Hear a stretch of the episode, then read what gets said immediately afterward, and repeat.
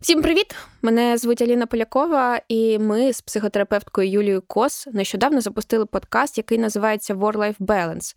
В ньому ми говоримо про те, як нам важко стягувати війну, і даємо поради, як краще це робити і як тримати свою кукушечку в стані близькому до нормального.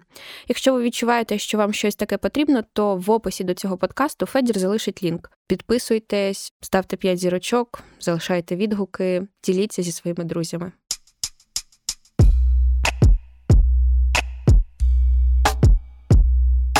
Усім привіт!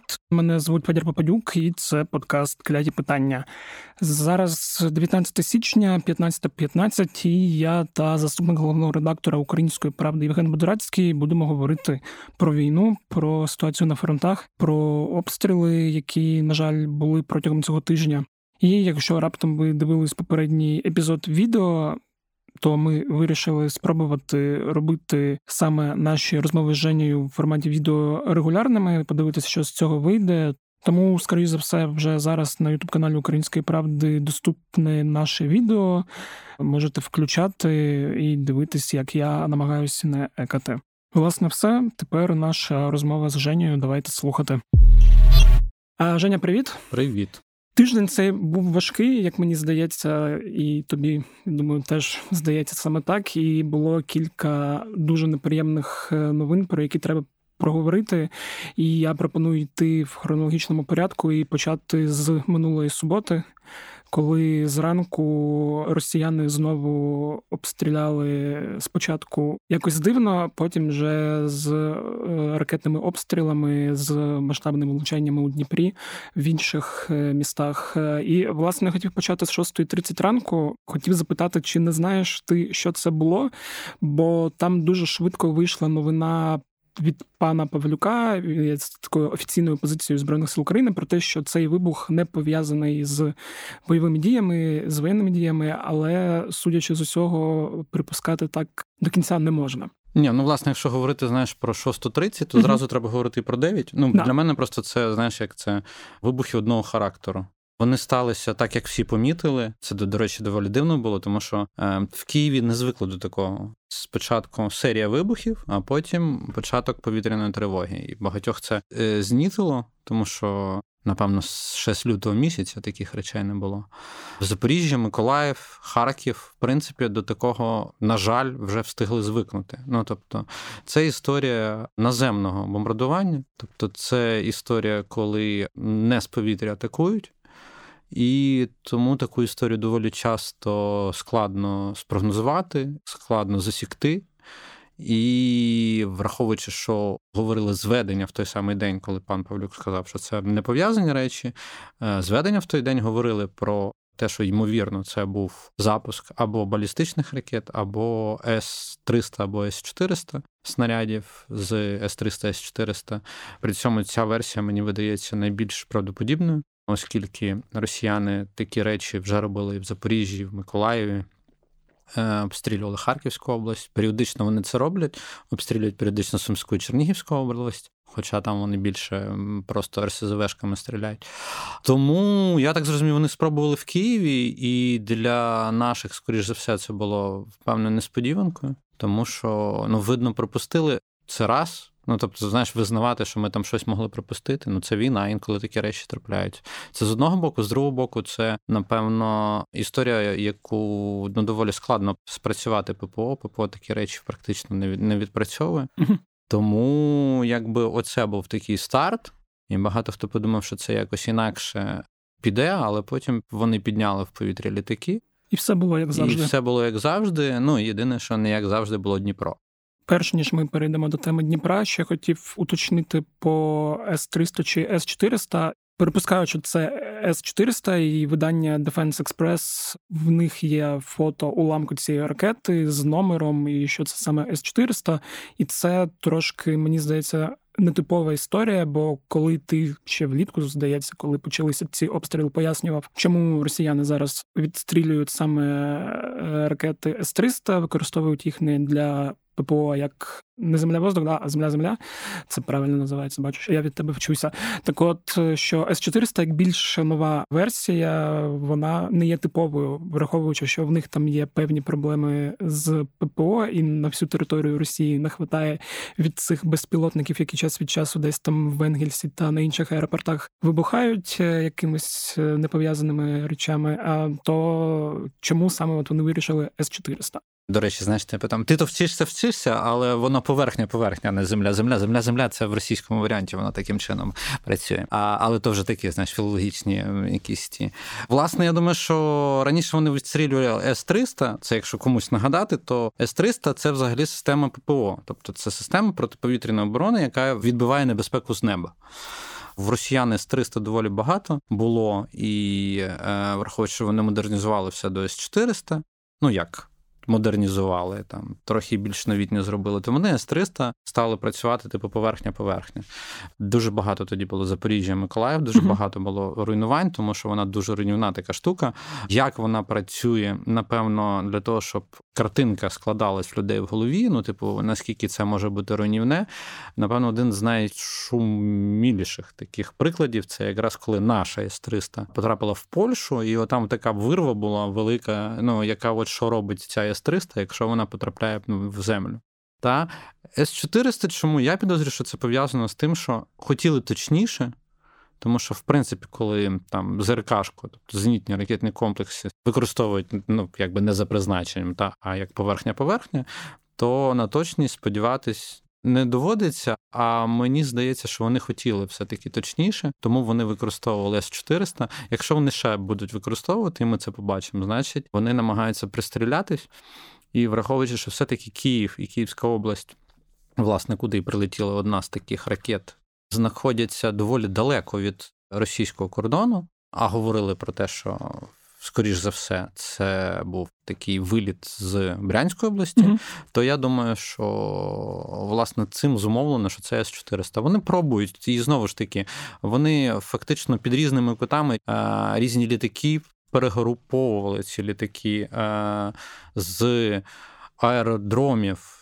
На півночі Росії вони їх переганяли на позиції, звідки запускали Тобто вони намагаються знаходити шляхи, яким чином там нашу ППОшку обманути. Окей, да, будемо слідкувати. І теж уточнення, власне, ти сказав, що Брянська область, бо спочатку були питання ще й до Білорусі, враховуючи, скільки там зараз російських солдатів та російської техніки, і скільки разів вже з території Білорусі щось на нас летіло. Але потім я бачив від аналітиків якраз інформацію, що звуки вилетів були зафіксовані саме в Брянській області. Там білоруські моніторингові ці канали нічого в той момент, в той ранок не фіксували. Враховуючи, що вони в принципі в нас доволі більш-менш чітко працюють, напевно, можна довіритись до того, що, скоріш за все, все ж таки цього разу це було не з Білорусі. Угу. Тепер давай перейдемо до вже такої трагедії того дня. Це влучання в будинок в Дніпрі. Взагалі я собі про це думав, що ми живемо в такій перманентній терористичній атаці, і оцей випадок він, наче з цієї терористичної атаки, ще вище виринає і такою великою трагедією. Бо в мене дівчина з Дніпра, в неї багато друзів з Дніпра і моїх друзів знайомих. І з того, що я тоді бачив, це було прям дуже і дуже жахливо. Єдине, що радувало, наскільки в той день всі, хто є в місті, взагалі були.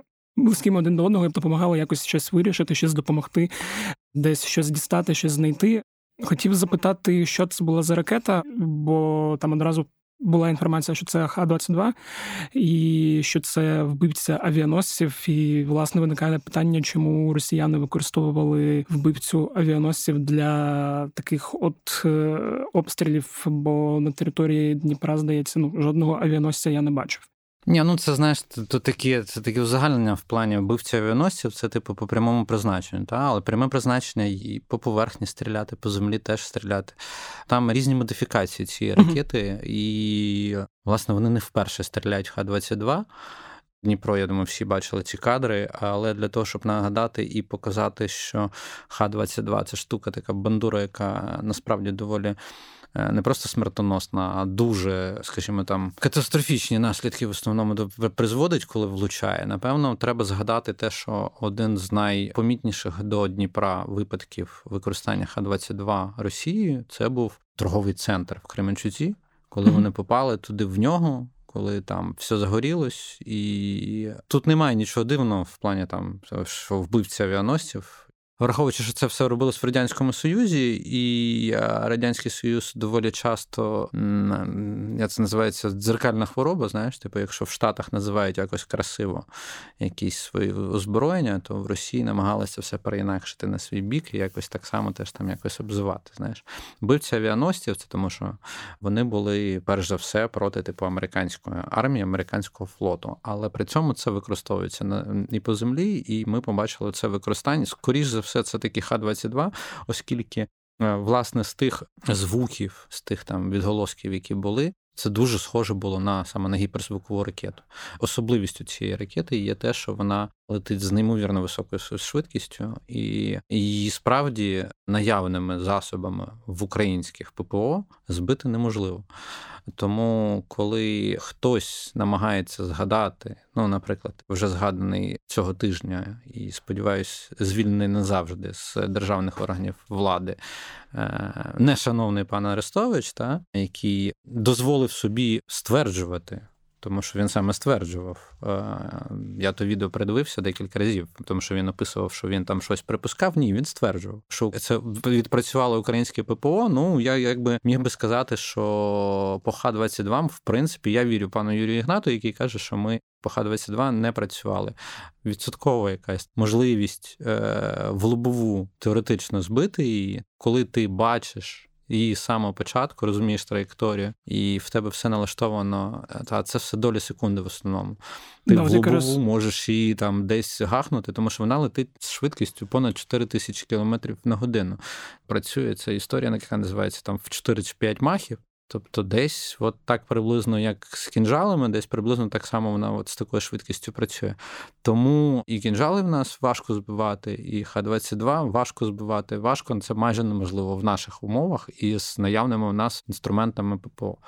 Тому, коли хтось ляпає такі речі, по суті, е, змістивши акценти від самої трагедії, від тих катастрофічних жахливих наслідків на те, що збройні сили, там повітряні сили повинні були виправдовуватись тим, що в них в якихось там звітах хтось десь колись писав, що Х-22 збивалось.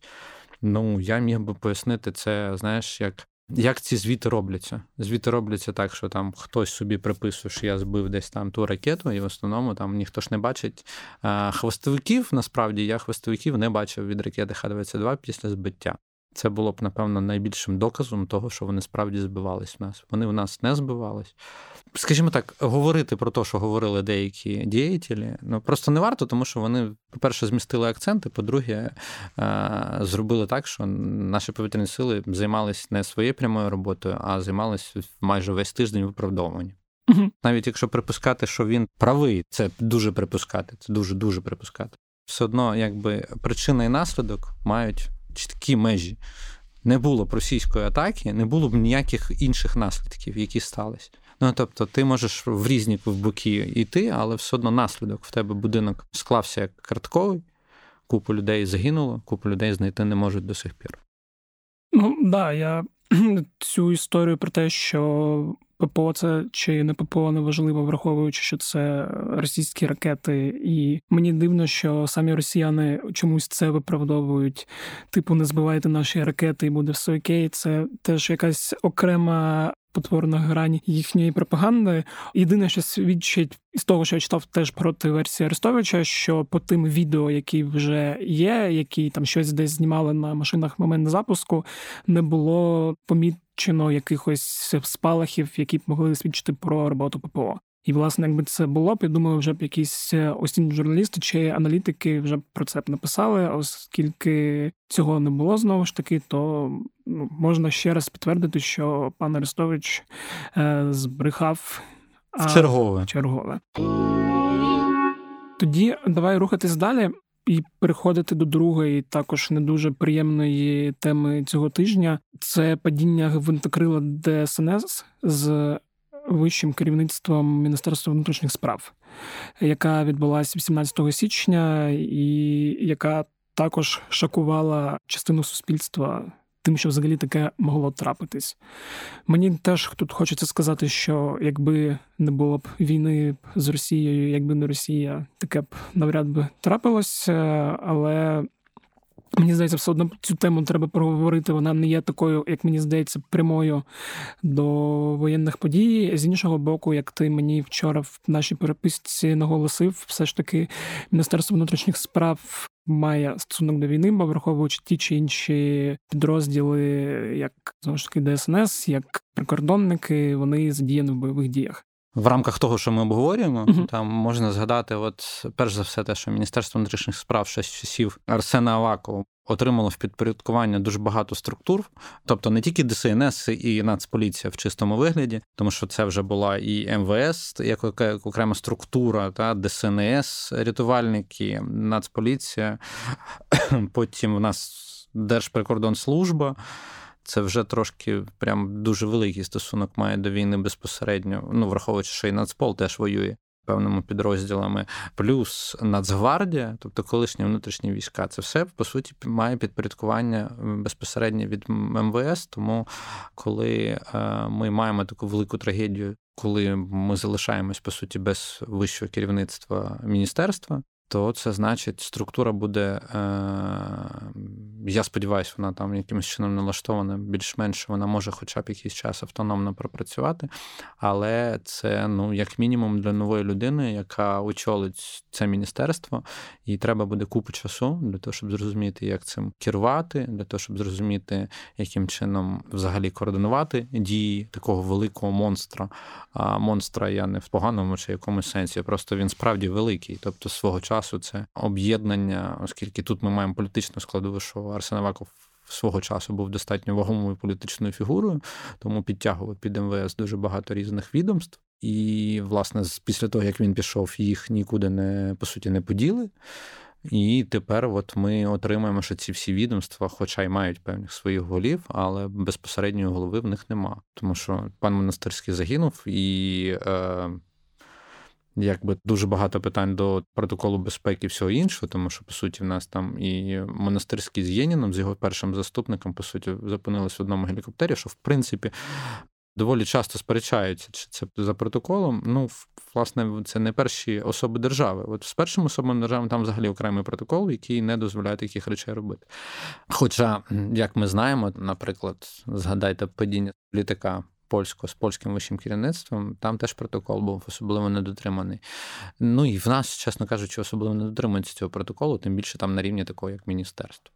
Угу. Тому тут це, якщо з одного боку говорити, з другого боку, ми говоримо про безпосередньо суперпуму той самий гелікоптер, яким використовувався ДСНС, це питання про версії можливої катастрофи. Да, я про це хотів одразу ну, запитати і виокремити, враховуючи, що подія не пересічна не кожного дня на щастя падають е, гвинтокрили, і коли щось подібне стається, то починається як грибок так швидко розмножуватися різна конспірологія про те, що це не знаю, росіяни.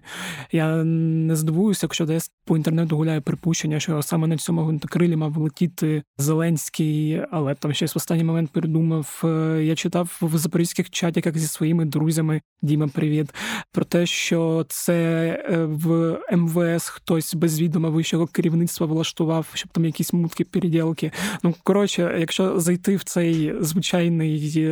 Е, інтернет в різні чати ОСББ в Viber і почитати, що вчора писали. Там, мабуть, можна такого знайти, що вистачить на 17 якихось фантастичних романів не дуже високої якості. Але мені здається, що все ж таки тут просто можна як це Е, скористатись бритвою Акама і визнати найпростішу, очевиднішу версію, що це просто нещасний випадок. Чи ти припускаєш, що це просто нещасний випадок, чи ти думаєш, що це може бути щось інше? Ну, дивись, ти тільки що сам знаєш, сказав, що не треба буде бабкою на лавці, або як це типовим за всіх детаєм чатіків ФСББ. Та? От е, не треба ним бути. Власне, я би покладався перш за все на ті три версії, і знаєш там в межах них би на все це дивився. Тобто є СБУ, який розслідує mm-hmm. цю справу. Це, до речі, до питання, чому хтось подумав, що не за тим принципом розслідує, типу, чому СБУ. Просте пояснення. Цю справу мало по суті розслідувати, якби перш за все, Нацполіція, але ну такі подібні справи. Але враховуючи, що це керівництво Нацполіції, то юридично це має конфлікт інтересів, тому саме СБУ розслідує цю справу. А, Там було три версії. Та, ну якщо я там знаєш цю бюрократичну штуку, як як вона там називалась, трошки їх спрощу. Там перша помилка пілота, друга технічна несправність. Ну і третя це втручання зовнішніх факторів. Це диверсія. Тобто ці три версії вони є. Е, я дуже здивований був, коли я вчора, здається, їхав в авто і е, буквально ще не встигла новина вийти, а вже через хвилин 15-20 хтось вже коментував. Ще навіть відео не встигли показати, там не ці відео, які перші були, які щось хоча б фіксували. Та ще навіть відео не показали, вже хтось говорив про версії. Це вічна історія телебачення. Хотілося б сказати нашим колегам з телебачення, не робіть так. Ну чесно, ви починаєте тягнути в студії якихось, як це, щоб не ображати людей, просто якихось таких е, балакучих голів, які готові говорити про все і вся, і називатися експертами все і вся. Знову повторюю, ми тут не експерти. І цей подкаст не про експертність, а про обговорення тих речей і подій, які стались е, людьми, які за цим дуже уважно спостерігають вже не перший місяць і намагаються в цьому розібратись. Ми не експерти, тому що в нас немає смішних навушників, як у Піантопського.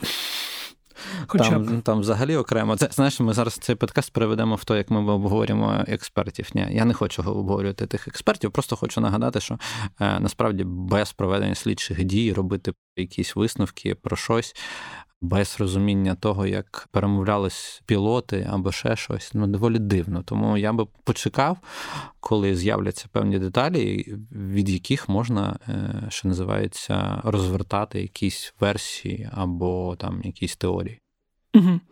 І, ну, в принципі, ти вже пояснив, що поки що тобі здається, ця структура МВС, тобто може працювати надалі якось автономно, сама себе підтримувати, враховуючи скільки там всього було вибудовано за роки її існування, і що вона там сама може справлятися якось. Плюс я так розумію, призначення Ігоря Кліменка, який до цього був е, головою Нацполіції, а зараз буде тимчасово виконувачем обов'язків.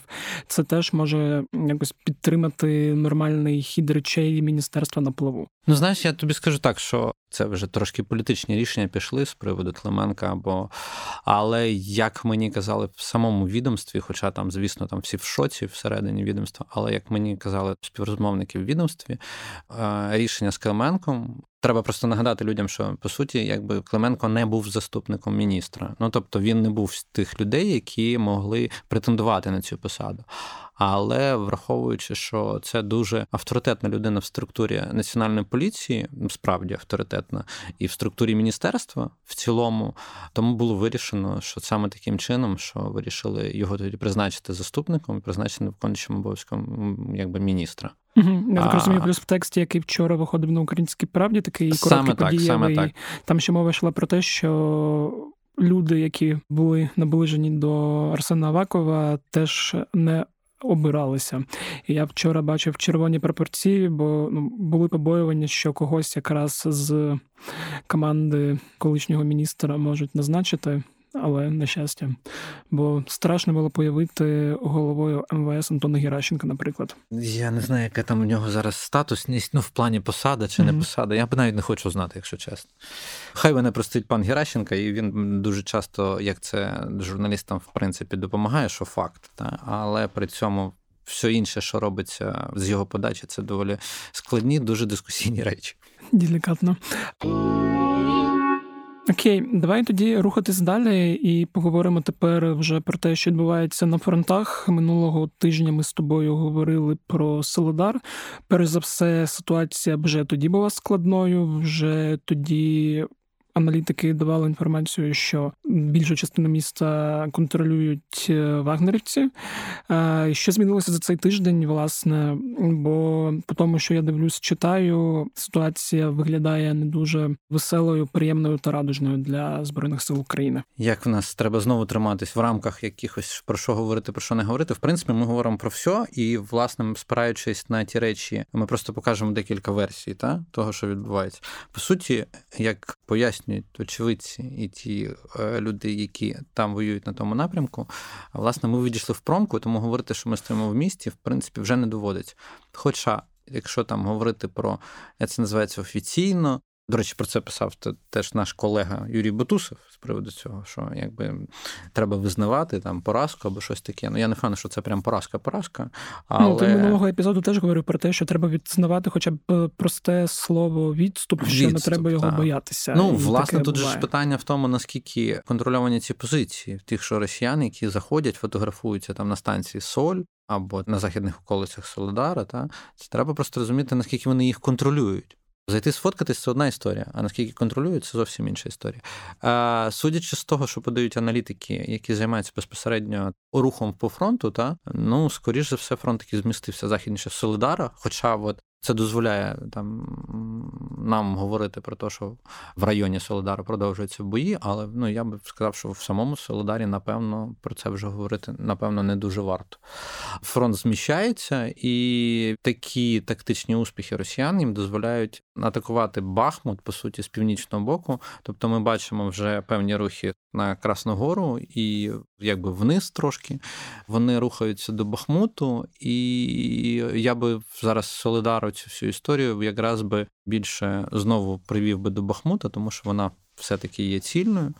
А, Тому ми маємо зараз оці такий гарячий рух, який там ще відбувається, що доволі умовно, тому що я просто хочу нагадати, що ми маємо зараз дуже багато умовностей, які пов'язані з погодою. І саме цього тижня це знову ускладнилось. Те, що ми бачимо, що на вулиці е, на Бахмутському напрямку на Донбасі зараз теж плюс 5. Це значить, що важка техніка не пройде практично, тому що можна загубити важку техніку, тому в основному намагаються не використовувати саме великим ходом для атаки, штурмів або чогось інше. Ну тобто, знову трошки підвисає фронт, але при цьому е- дії є, дії складні, тобто ми бачимо, що росіяни намагаються Бахмут, по суті, відрізати від постачання і таке напівколо взяти і з півночі, і з півдня. Зараз важливі бої відбуваються в районі Кліщівки. З півдня Бахмута не можу сказати точно, типу, там ну я точно не Пригожин, який розповідає, що Кліщівка вже їхня. Та як я знаю, там бої ще тривають. Тобто там не можна говорити, що вони прям сильних успіхів мають. Хоча тактичні успіхи останнім часом у них там є. На тому напрямку вони той самий Солидар зараз вибачте, носяться з цим, що вони там ледь не обласний центр взяли. Ну, ну Просто так. треба нагадати, що це 10-тисячне містечко. Це дуже боляче такі, ну якби населені пункти втрачати, але все ж таки це не Сєвєродонецьк, це не Лісічанськ, і а, він має трошки іншу структуру і трошки інші розміри, ну, і так. трошки інші, е, скажімо, тактичні і оперативно-тактичні ваги. Якби, якщо говорити про цей напрямок, то там можна сказати, що бої йдуть в районі Солидару, та і в районі Бахмуту. І Бахмут, по суті, в нас виходить і зверху і знизу, ідуть якби намагання вийти якомога ближче до дороги постачання з Константинівки на Бахмут, що поки що доволі далеко. Ну і з другого боку, там з Солодарського виходить боку, з північного намагаються теж закрити Бахмут. Ну, по суті, зробити напівоточення. Да, я от хотів сказати, що вони зараз, якщо почитати всі ці телеграм-канали російські, оці Е, зетнуті, то враження таке, що ейфорія в них приблизно така, яка в нас була під час контрнаступу на Харківщині. Вони враховуючи... отримали собі якийсь локальний успіх, mm-hmm. яких вони давно не мали, і намагаються його, як будь-яка пропагандистська машина, продати е, своєму там глядачу, читачу. Е, ну коротше, як то, що називається пересічний обиватель, та вони намагаються продати ледь як не взяття Берліна. Ну я не думаю, що воно зараз їм сильно допоможе, тому що вони мають ще обороняти, наприклад, Сватово і Кремінну. Там, в принципі, да, особливо не рухається. Mm-hmm. Ну, я просто зразу піднімаюсь вище по карті, там, де в нас е, іде наступ, а mm-hmm. не оборона. Тобто трошки різні речі. Вони нам той наступ намагаються збити трошки нижче в районі Білогорівки, наступаючи на Білогорівку, і ну, якби відтягуючи нашу увагу туди більше тих сил, які наступають на Кремінну і на Сватову. Рухи там є, але напевно е, десь пропорційно вони такі самі, як і в самих росіян, е, тільки в районі Бахмута. Ну тобто про там гіперактивну швидкість говорити теж не доводиться, і в нашому наступі теж, але успіхи є. Да, це, до речі, важлива історія. Ну я постійно стараюсь слідкувати в цих щоденних е, різних зводках, які є якраз по рухах на фронті, да, і помічаю, що якраз в сторону Кремінної наші не просуваються так стрімко, як вони там просувалися в бік знову ж таки звільнення Харківщини, але от потрохи-потрохи прогрес фіксується. Знаєш, якби там зараз показати карту, і карту, яка показувала планшафт. На ландшафтній карті ти одразу можеш побачити, в чому там проблема з рухом, і на які точки треба вперти, і які точки треба взяти для того, щоб цей рух став швидшим. В районі Сватова, як мінімум, це можливо. І в районі Сватова там є такі успіхи, які дозволяють з обережним оптимізмом дивитись там на найближчі декілька тижнів. Угу. Ну да, я тоді сподіваюся, що в найближчі декілька тижнів ми з тобою запишемо якийсь хороший епізод. І сподіваюся, що таких е, подій, як цього тижня, буде не так багато, або взагалі не буде. Чи є сенс питати по тому, що відбувається на інших участках фронту, там на Запорізькому напрямку, наприклад? На Херсонському все стабільно, Херсон і область обстрілюються щоденно. Артилерійські перестрілки між правим і лівим берегом тривають. Тому там Суворовський корабельний район в Херсоні безпосередньо в місті дуже сильно від того потерпають. На Херсонщині теж е, багато чого потерпає від російських обстрілів, але ми бачили і декілька влучань, про які говорив наш генштаб, влучань по концентрації живої сили виходить якби на лівобережній частині Херсонщини з одного боку. І на Запорізькому напрямку були які певні зрушення, я так розумію, якісь промацування більше. Тут просто не сильно е, можна говорити про якусь там сильну активізацію, якихось там, щоб бойові дії пішли нарешті на тому напрямку, типу, як і всі очікували. Я б не сказав, що сильно пішли, але в районі Гуляй поля щось заворушилось. Угу. Ну тобто, знаєш, це напевно ми дочекаємось наступного тижня, щоб можна було з впевненістю сказати, що там справді щось завершилось, а не фронт стоїть, стоїть, стоїть, а потім в когось не витримують нерви і щось починає рухатися. От чи має це натяк на, на якісь тактичні порухи, чи немає таких натяків? Оце, напевно, за цей тиждень ми з тобою побачимо і на наступному подкасті проговоримо про гуляй поле. Там ще з хорошого, що я бачив, ну власне всі бачили, хто слідкують за новинами. Це роботу партизан е, в Бердянську, де якраз було подірвано авто гауляйтера. Дуже радують мене завжди такі новини, коли знову ж таки десь щось горить та палає, особливо якщо це партизани Запорізького краю. Давай тепер перейдемо до теми зброї. Власне, якби ми записували цей епізод е, не в четвер, а в п'ятницю чи в суботу, чого ми не можемо зробити з певних технічних причин, е, то я думаю, ми б з тобою говорили ще й про те, що ми отримуємо від американців. Але оскільки ми говоримо з тобою 19 січня, нагадую, і зараз вже 15.55, то ми можемо поговорити з тобою про зброю, яку нам е, надають наші британські друзі та партнери partnerį. Про зброю, яку нам надають наші шведські друзі та партнери, і якраз ті арчери, які ти згадував минулого які я дуже цікав, да, та, яких дуже я цікав. дуже цікав. От і нам дають зброю е, наші естонські друзі та партнери, причому дають багато відносно того, що вони можуть дати.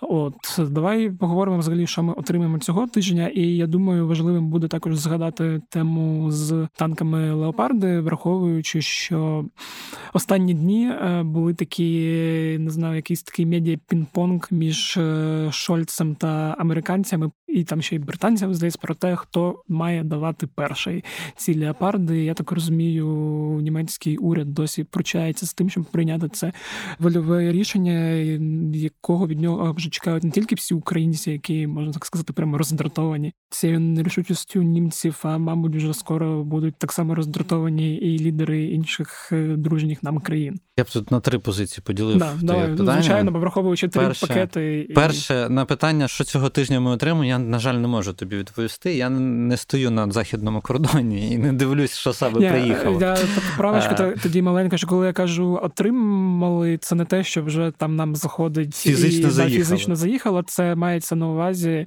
про що стало відомо сьогодні, і да, ці от е, приколи з теперішнім майбутнім часом їх треба враховувати, як і в англійській мові, коли ти вчиш, що от коли я говорю, от я говорю про те, що стало відомо станом на зараз.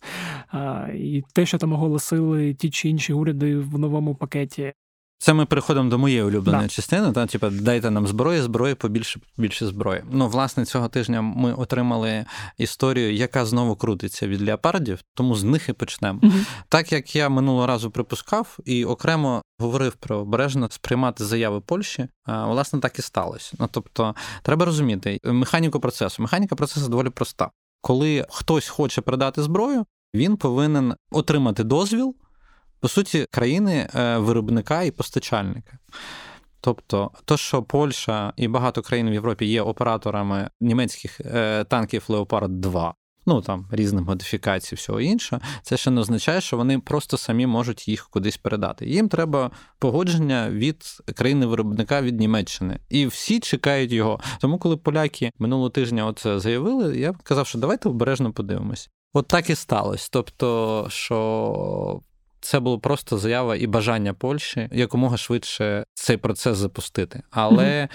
не так сталося, як гадалося. Ми знову чекаємо рішення Німеччини. Я думаю, що ми його таки отримуємо. Тут питання тільки коли. Тобто в них там змінився міністр оборони, в них там стає цікавіше значно всередині політичної їхньої тусовки німецькою. А тому будемо чекати і будемо очікувати, враховуючи, скільки м- нам вже наговорили і наобіцяли, то ми можемо вже приблизно розраховувати на як мінімум там десь. На сотню танків, тільки коли Німеччина нарешті таку знаєш, відмашку дасть своїм прапорцем, типу, що погнали. Там, а... до речі, ну трошки саркастичне питання: а шоломи вже прийшли? Ну, ні? Е, ні, ну дуже саркастично да, ти зайшов, тому що е, німці все-таки вже трошки виправились, але ні, знову да. але знову дмухають просто. Знову ж да, треба нагадати, що Німеччина надає дуже велику допомогу, дуже велику гуманітарну допомогу, але все, що стосується питання зброї, тут чомусь все йде важко. І тут я не знаю. Ну я я можу тебе запитати, можна буде якось покликати, хоч це там може бути непрямою темою цього там подкасту якогось іншого, а там людину, яка розбирається в німецькій історії внутрішній політиці. Я пам'ятаю, нашому колезі Сергію Сидоренкові з Європейської правди дуже цікаво пояснював пан Павло Клімкін, колишній міністр закордонних справ, про те, чому німці такі обережені і до чого тут травми Другої світової війни. От але я ж так розумію, справа тільки в цьому якомусь специфізмі, який в них там нав'язався. Ну власне, тут якраз більше питання якраз до Сережі Сидоренка uh-huh. і до тих людей, які займаються міжнародною політикою, як такою. Я не так часто спілкувався з німцями не щоб знаєш, щоб мати якийсь там глибокий аналіз того, наскільки в них є відчуття провини, таке, але ну мені здається, що напевно це найбільш очевидна якась причина, яка не дозволяє дивитись на речі реальніше. І просто бачити, що вся Європа вже закликає, що давайте все, вже час давати Україні танки. І, власне, з хорошого, що якби я так розумію, знаєш, поляки таки запустили цей процес, і ми таки почули, що Велика Британія таки дає нам челенджери, важкі танки, якими оперує власне там Збройні Сили Великої Британії. І ще до тих танків нам дають купа класних е, ніштяків збройних. Найбільш показовим, напевно, цього тижня було те, що стільки бронетехніки, як нам пообіцяли цього тижня, я вже не пам'ятаю вже дуже давно. Ну тобто, коли наш головнокомандуючий е, Валерій Федорович Залужний говорив, що мені там треба 300, 500, 700, всі так дивились на це все. О, ну, типу, які цифри. Ну, власне, там, от, якщо не говорити от про танки, там, які підвисли, то в принципі, з того, що вже наобіцяли нам західні партнери по бронетехніці, там по БТРам по БМП. Ми можемо говорити, що ми вже виходимо на оті самі згадані і бажані паном залужним цифри і об'єми.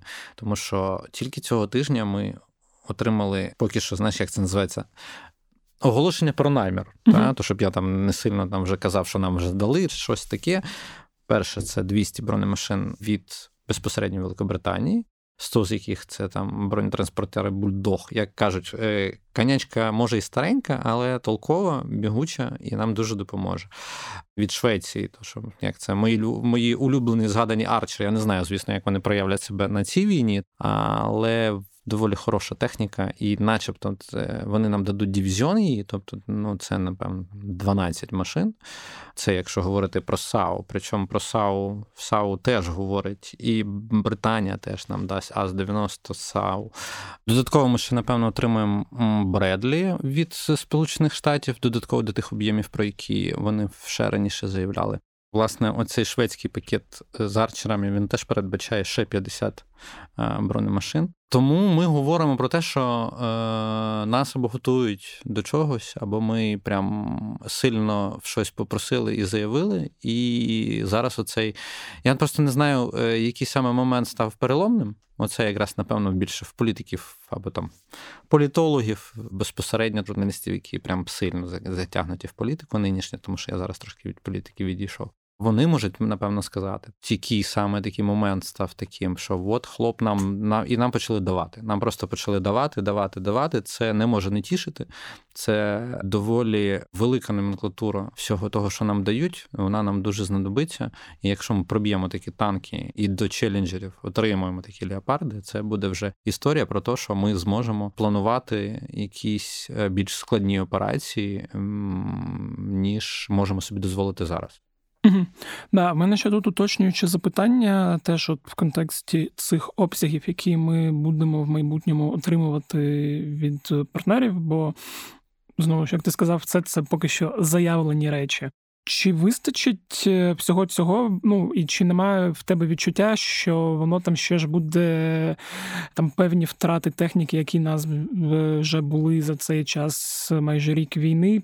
Перекривати, і чи не вийде, наприклад, так, що ми не отримуємо це зверху багато, щоб був там не просто паритет, а щоб ми переважали по цим цим танкам, а просто знову ж таки всі ці нові там танки, е, бронетехніка, яку ми отримаємо, вона просто там збалансує ті втрати, які в нас вже були до цього. Ні, якщо говорити про цифри, це трошки не про збалансування. Ну, звісно, ну якби це війна, втрати в нас були були значні, так само як в росіян по техніці, але. Ті цифри, про які зараз йдеться, це йдеться вже не про балансування. А Якщо говорити про те, чи ці цифри прям наближаються до російських цифр, теж би я б не поспішав. Ну тобто тут не історія того, що там ми переважали кількісно, але я дуже сподіваюся, що ми зможемо переважати якісно перш за все, тому що е, найбільша проблема росіян наразі є те, що їхня техніка часто доволі стара або нова, але має проблеми з е, там механічним забезпеченням або ще чимось. Не сказав би, що це прям критична в них проблема, в них техніки дофіга, вибачайте. І про паритет поки що, напевно, не йдеться, все ж таки. Але те, що це нам дуже знадобиться, це факт. Ну, тобто не визнавати, що такі об'єми є доволі е, приємно несподіваними. Ну, от, ну, не те, щоб несподіваними, та, я б не сказав, що це сюрприз. Тобто ми дуже довго працювали над тим, щоб нам це все подавали. І ось воно, знаєш, як. Якісь таке пробило нарешті. Там, знаєш, ну, Я так розумію, там дуже сильно працює логіка, типу, перший, хто дасть. Mm-hmm. Типу, я не перший і все. Тобто, то хтось наважився, хтось такий хоробрий зробив крок там. Тому, напевно, Німеччина постійно це знаєш, крутить головою, показує на штати, які, типу, спочатку ви даєте Абрамси, а потім ми даємо Леопарди. Ну, власне, я сподіваюся, що хтось з них перший не витримає і все ж таки здасться. Та? І дасть нам все-таки побільше танчиків, і ми зможемо з новими силами е, просто валити русню. І буде так. Думаю, наче це все. Ми проговорили, що хотіли. Знову, знаєш, от як в нас е, ми не хочемо говорити про Білорусь, але вона вона ага. в нас виникає. Да, бо я спеціально не сказав Знаєш, Я про зрозумів, Білорусь. що тепер про Білорусь буду говорити сам я. Да, бо в кінці минулого року ми вирішили вже не говорити і не закінчувати кожен наш епізод питанням, що там Білорусь, і не дуже зупинятися на тих чи інших дивних і інколи безглуздих заявах самопроголошеного президента Олександра Лукашенка. Але якщо ти хочеш щось сказати, Женя, то кажи. Ні, ну власне, знаєш, типу, вони все ж таки та. Тобто білоруси нам не дають спокою зараз тим, що у них зараз навчання е, з росіянами. Власне, льотні в тому числі, росіяни туди загнали трошки техніки, трошки винищувачів своїх загнали, трошки літачків, і, начебто, вже почали. Знаєш, як це наслідком чого стала сьогоднішня повітряна тривога на півтори години в Києві і по всій Україні. А тому, що в небо підняли ці самі Міги 31 потенційні носії ракети Кінжал. Е, власне, про нього і хочеться поговорити, тому що, начебто, за даними білоруського юна, сьогодні знову горів Міг 31, який прям летів в повітрі і в повітрі горів. Е, з того, що я зрозумів, ну, принаймні, е, із того, що якби з тих слів очевидців, які це були, типу, вони начебто чули аж вибух. Ну, типу, якщо він сів і нічого не сталося, катальтупування і всього іншого не було. Шкода. То, я думаю, шкода, дуже шкода.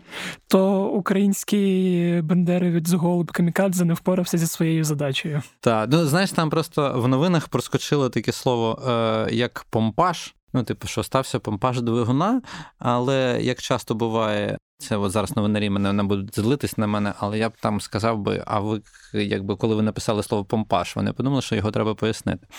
Саме цей помпаж це штука така, яка, в принципі, коли е, нерівно працює двигун, втрачається тяга.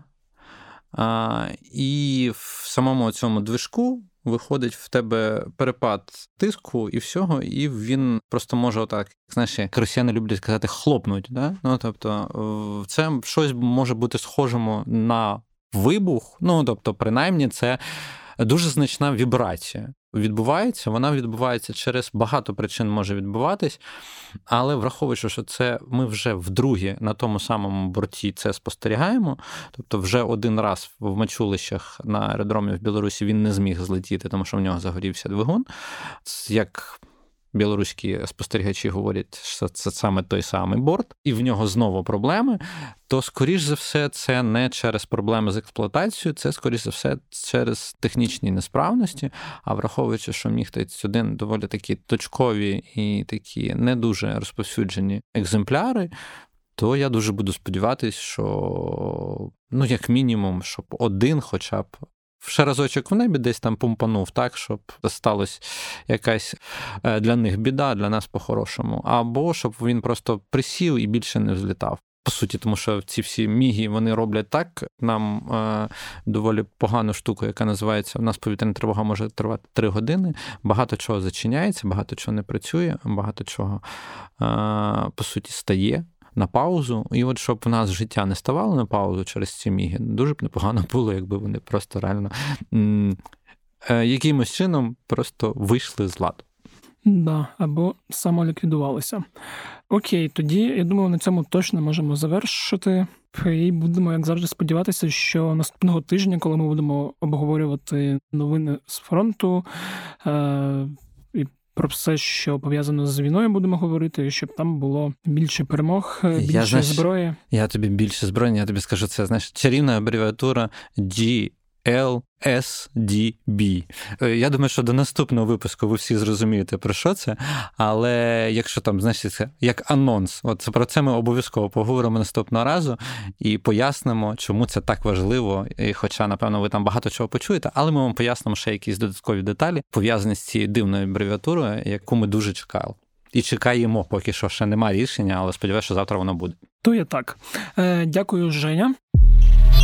І дякую вам, хто слухав. Якщо вам подобається подкаст «Кляті питання, то можете підписуватися на нього в додатках Apple Podcast, Google Podcast. Я нагадую, що є дуже корисною вправою доставати свій телефон, заходити в банкінг, який ви користуєтеся, та відправляти 55 або 10 гривень, скільки у вас там є на різні фонди, такі як Повернись живим та фонд Сергія Притули, щоб наші збройні сили мали собі додаткові тепловізори, бронежилети, медичне забезпечення, дрони, квадрокоптери та іншу техніку за допомогою якої вони будуть нищити ворога і робити йому смерть. Також нагадую, що у української правди є клуб, е, він так і називається клуб УП.